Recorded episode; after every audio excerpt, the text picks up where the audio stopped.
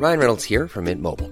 With the price of just about everything going up during inflation, we thought we'd bring our prices down.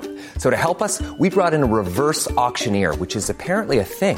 Mint Mobile unlimited premium wireless. Ready to get 30, 30, bit to get 30, bit to get 20, 20, 20, bit to get 20, 20, bit to get 15, 15, 15, 15 just 15 bucks a month. So, Give it a try at mintmobile.com slash switch.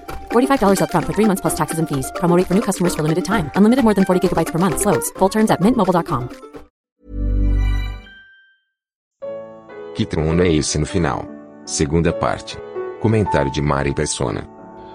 Um- uma vez eu recebi um e-mail, uma pessoa escreveu para mim assim, um- um- alguém ligado à nova era, movimentos espiritualistas, escreveu assim: sua mente ainda não está inteiramente aberta à espiritualidade. É interessante nessas ah, essas declarações, porque eu fui envolvido eh, antes da minha conversão nesses movimentos ah, esotéricos e existem assim muitas frases feitas, existe muita muita pretensão de se alcançar graus elevados de evolução, de desprendimento da matéria e coisa assim, né? E quando eu leio essas coisas, eu, eu, eu não posso senão me lembrar da minha época. Existe inclusive uma organização aqui no Brasil que coloca um adesivo atrás dos carros e diz assim: se você estiver preparado, uma força maior o levará. Aí tem o nome da organização, organização tal. Aí tem um telefone, tem um 0800 bem grandão assim, né? E eh, realmente você não, vai, não é só a força maior, precisa ter o telefone também. Você, você não vai poder chegar lá voando, né? Vai ter que ter o telefone, vai ter que entrar em contato. Só que aí você vai se achar levado pela força maior, né? Pelo menos você tem que ter uma linha para discar. Isso é, esse é o pensamento do homem, né? O homem sempre querendo achar que ele consegue evoluir, ele consegue melhorar, ele consegue se aperfeiçoar. Pesado fosse na balança, Deus fala, e achado em falta. Nós não conseguimos nada. O homem pecador, uma figura muito, muito interessante disso, o homem pecador é como alguém que numa floresta escura, sem ninguém, cai num poço profundo. E quantas pessoas caem em poços? Quantas pessoas morrem em poços e não são achadas? Cai, caem num poço profundo, fica lá e esse cara está lá. Não sai, não tem, vai tentar subir. As paredes são lisas, ele não tem corda, não tem escada, não tem nada. Esse é o homem pecador. Ele não tem capacidade nenhuma de sair do seu lugar de pecado, do seu lugar de morte, do seu poço de perdição. Ele não tem. Aí vem a religião, aí vem esses movimentos espiritualistas. E como, como é isso? Qualquer religião desse tipo é como alguém chegar lá, o guru, vem na beira do poço e olha para baixo e fala assim: Meu filho, suba, eleve-se, aperfeiçoe-se, cresça, vai, você consegue, pensamento positivo. E o coitado está lá, arranhando as paredes do poço, não tem como sair. Não tem. Ou então ele joga uma escada. Mas o primeiro degrau da escada é muito alto para ele, também não dá.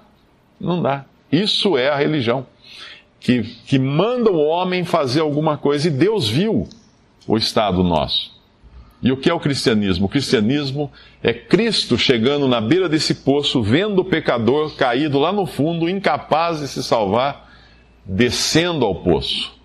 Ele desceu, toma o pecador nos seus ombros e o leva para fora. E o leva para cima. Essa é a mensagem do Evangelho. Então, essa pessoa escreveu um e-mail para mim dizendo assim: sua mente ainda não está inteiramente aberta à espiritualidade.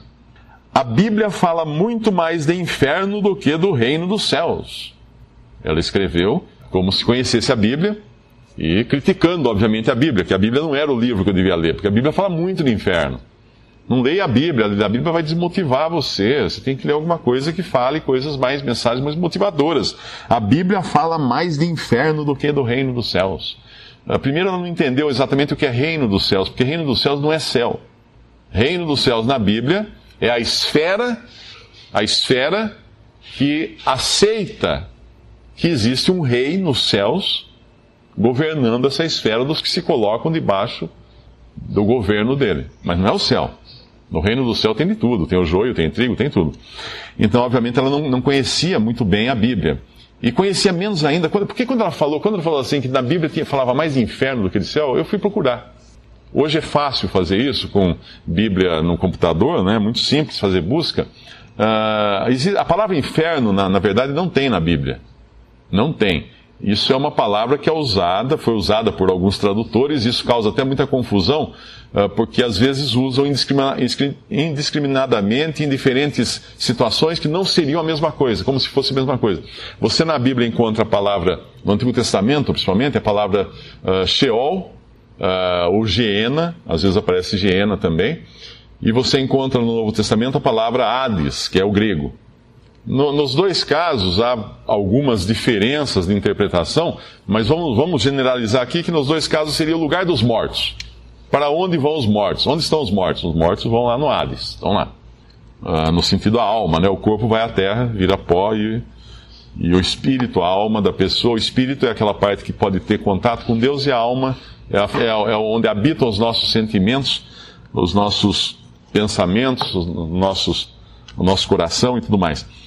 Então nós temos uh, Sheol, temos Geena, temos Hades, tudo isso como lugar dos mortos. E temos o Lago de Fogo, que é um lugar derradeiro, é a última, é a última parada, né? É a última estação, é o Lago de Fogo. O Hades, vamos falar só de Hades aqui como lugar dos mortos, é uma estação intermediária. É um estado intermediário. Depois tem um estado final, que é o Lago de Fogo. E aí eu fui procurar na minha Bíblia e fui, fiz uma busca no Novo Testamento, porque não faria sentido fazer no Antigo Testamento. Primeiro, porque o Antigo Testamento fala muito pouco da vida no além, no além-morte. Fala muito pouco, mesmo porque a mensagem do Antigo Testamento era dirigida aos judeus, que era um povo que Deus escolheu para habitar na terra. Então, das, as promessas que Deus deu aos judeus eram sempre terrenas, que eles teriam grandes, uh, grandes rebanhos, que eles teriam muitas, muitos frutos, muitas colheitas, muita saúde, muitos filhos. Era uma, uma vida boa aqui. E no Novo Testamento nós vemos que é o contrário, né? não é prometido nenhuma facilidade aqui, muito pelo contrário, né? no mundo tereis tribulações, o Senhor Jesus fala. Isso é prometido, tribulações. E, e nenhuma bênção terrena, as bênçãos são celestiais. Então fui procurar no Novo Testamento. Eu encontrei a palavra céu 185 vezes. A palavra céus, no plural, 81 vezes. A palavra paraíso, que é também uma outra maneira de apresentar um destino, três vezes. No total, 269 vezes, vamos chamar assim, de destino positivo para o homem. Aí eu fiz a busca pela palavra inferno, pela palavra lago de fogo e pela palavra Hades no Novo Testamento. Eu encontrei 13 vezes inferno, 5 vezes lago de fogo e 10 vezes Hades, um total de 28 vezes. Então, para o destino positivo, vamos chamar assim, 269 vezes é mencionado um destino de bênção para o homem. 269 vezes no Novo Testamento. E um destino de maldição de morte, de, de, de perdição, 28 vezes. Então ela, ela, ela estava enganada, a pessoa que escreveu para mim.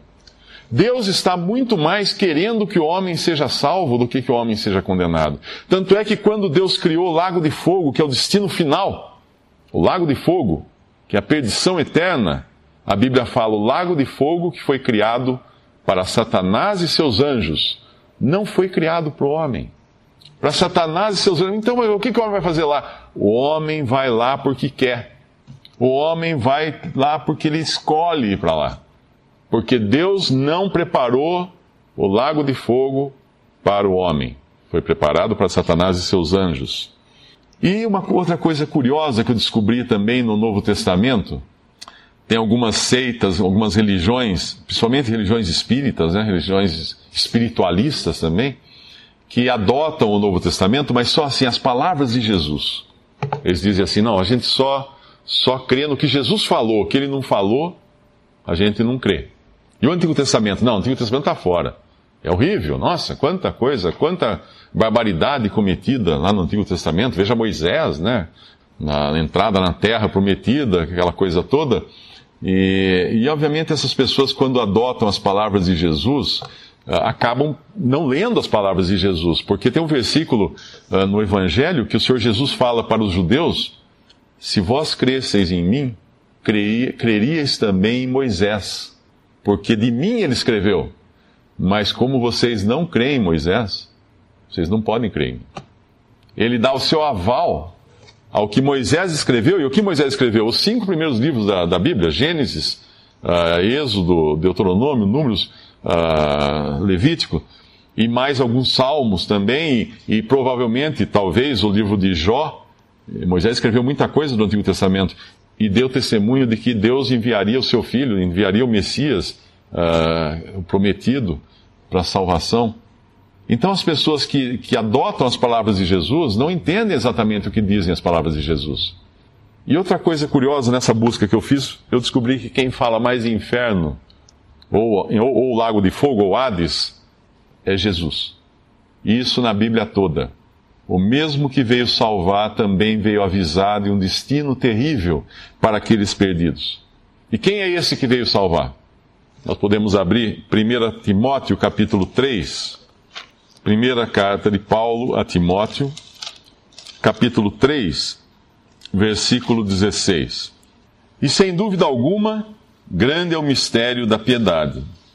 Aquele que se manifestou em carne foi justificado em espírito, visto dos anjos, pregado aos gentios, crido no mundo e recebido acima na glória. Esse é Jesus. Deus manifestado em carne. Aquele que se manifestou em carne. Não fala aqui aquele que nasceu. Não, obviamente ele nasceu para se manifestar em carne nesse mundo, mas ele já existia. Porque é Deus. É Deus, é o Filho eterno de Deus. Esse é o que mais fala de condenação, de inferno, de juízo, de, de perdição. E, e por que ele fala? Porque é seríssimo. É um assunto sério. E todos ainda, a maioria das pessoas continua achando que vai existir um juízo final, e nesse juízo final, os seus atos, suas obras serão pesadas, serão julgadas, e aí então Deus vai falar assim: ah, vamos ver então o que nós vamos fazer com esse aqui. E quando você pergunta a alguém, você vai para onde? Ele fala assim: ah, não sei, Deus sabe. Quando chegar lá, Deus vai decidir. Será que é assim?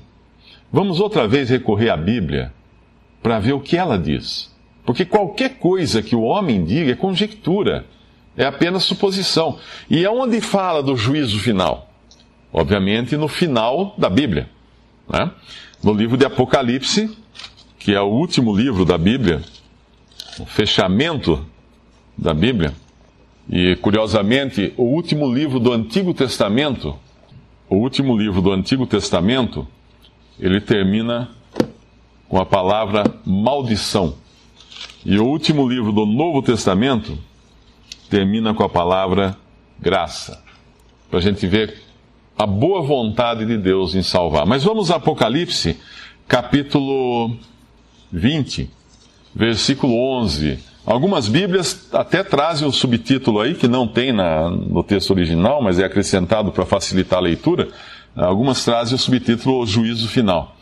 Uh, Apocalipse capítulo 20, versículo 11. E vi um grande trono branco e o que estava sentado sobre ele, de cuja presença fugiu a terra e o céu, e não se achou lugar para eles. E viu os mortos, grandes e pequenos, que estavam diante do trono e abriram seus livros. E abriu-se outro livro, que é o da vida. E os mortos foram julgados pelas coisas que estavam escritas nos livros, segundo as suas obras. E deu o mar os mortos que nele havia, e a morte e o inferno deram os, os, os mortos que neles havia. Inferno aí é Hades. E foram julgada, julgados cada um segundo as suas obras. E a morte, e o inferno e o Hades foram lançados no lago de fogo. Esta é a segunda morte. E aquele que não foi achado escrito no livro da vida foi lançado no lago de fogo. Esse é o juízo final. Curiosamente, quando nós lemos a Bíblia antes de chegar nesse ponto, nós vamos descobrir umas coisas fantásticas.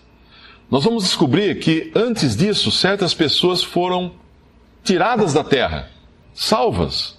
Em 1 Tessalonicenses capítulo 4 fala de pessoas que são tiradas da terra para se encontrar com Jesus nos ares, entre nuvens, e estarem para sempre com o Senhor.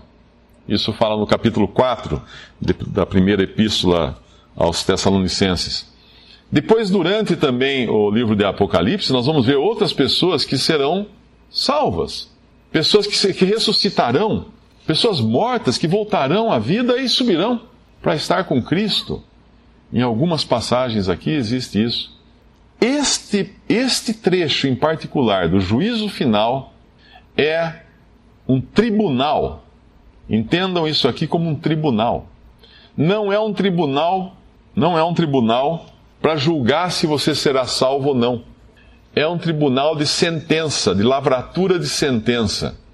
De lavratura de sentença. Por que eu digo isso? Porque no, no Evangelho de João, diz que quem, nele não, quem, quem não crê em Cristo já está julgado. Já está julgado. O julgamento já é o fato da pessoa não crer em Jesus, já é o julgamento. E também lá diz que quem crê em Jesus, quem, quem aceita que uh, Deus, Deus, quem ouve a minha palavra e crê naquele que me enviou, tem a vida eterna, não entrará em juízo, mas passou da morte para a vida. Alguns já estão julgados, todos, na verdade, todo ser humano. Mas aí, quando a pessoa crê em Jesus como seu Salvador, passou da morte para a vida, nasce de novo. Já tem vida agora em Cristo. Tem um segundo nascimento, uma obra de Deus no coração de uma alma, para que ela depois não, não tenha que morrer a segunda morte. E aqui foi falado nesse trecho da segunda morte. Visite respondi.com.br. Visite também 3minutos.net.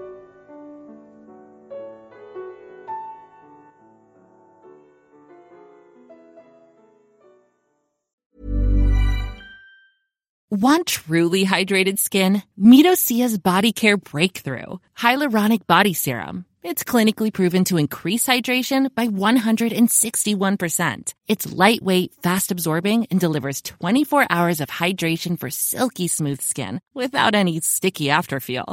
Treat your skin to clean, vegan skincare from Osea. Get 10% off your first order with code SUMMER at OseaMalibu.com. That's O S E A Malibu.com code SUMMER.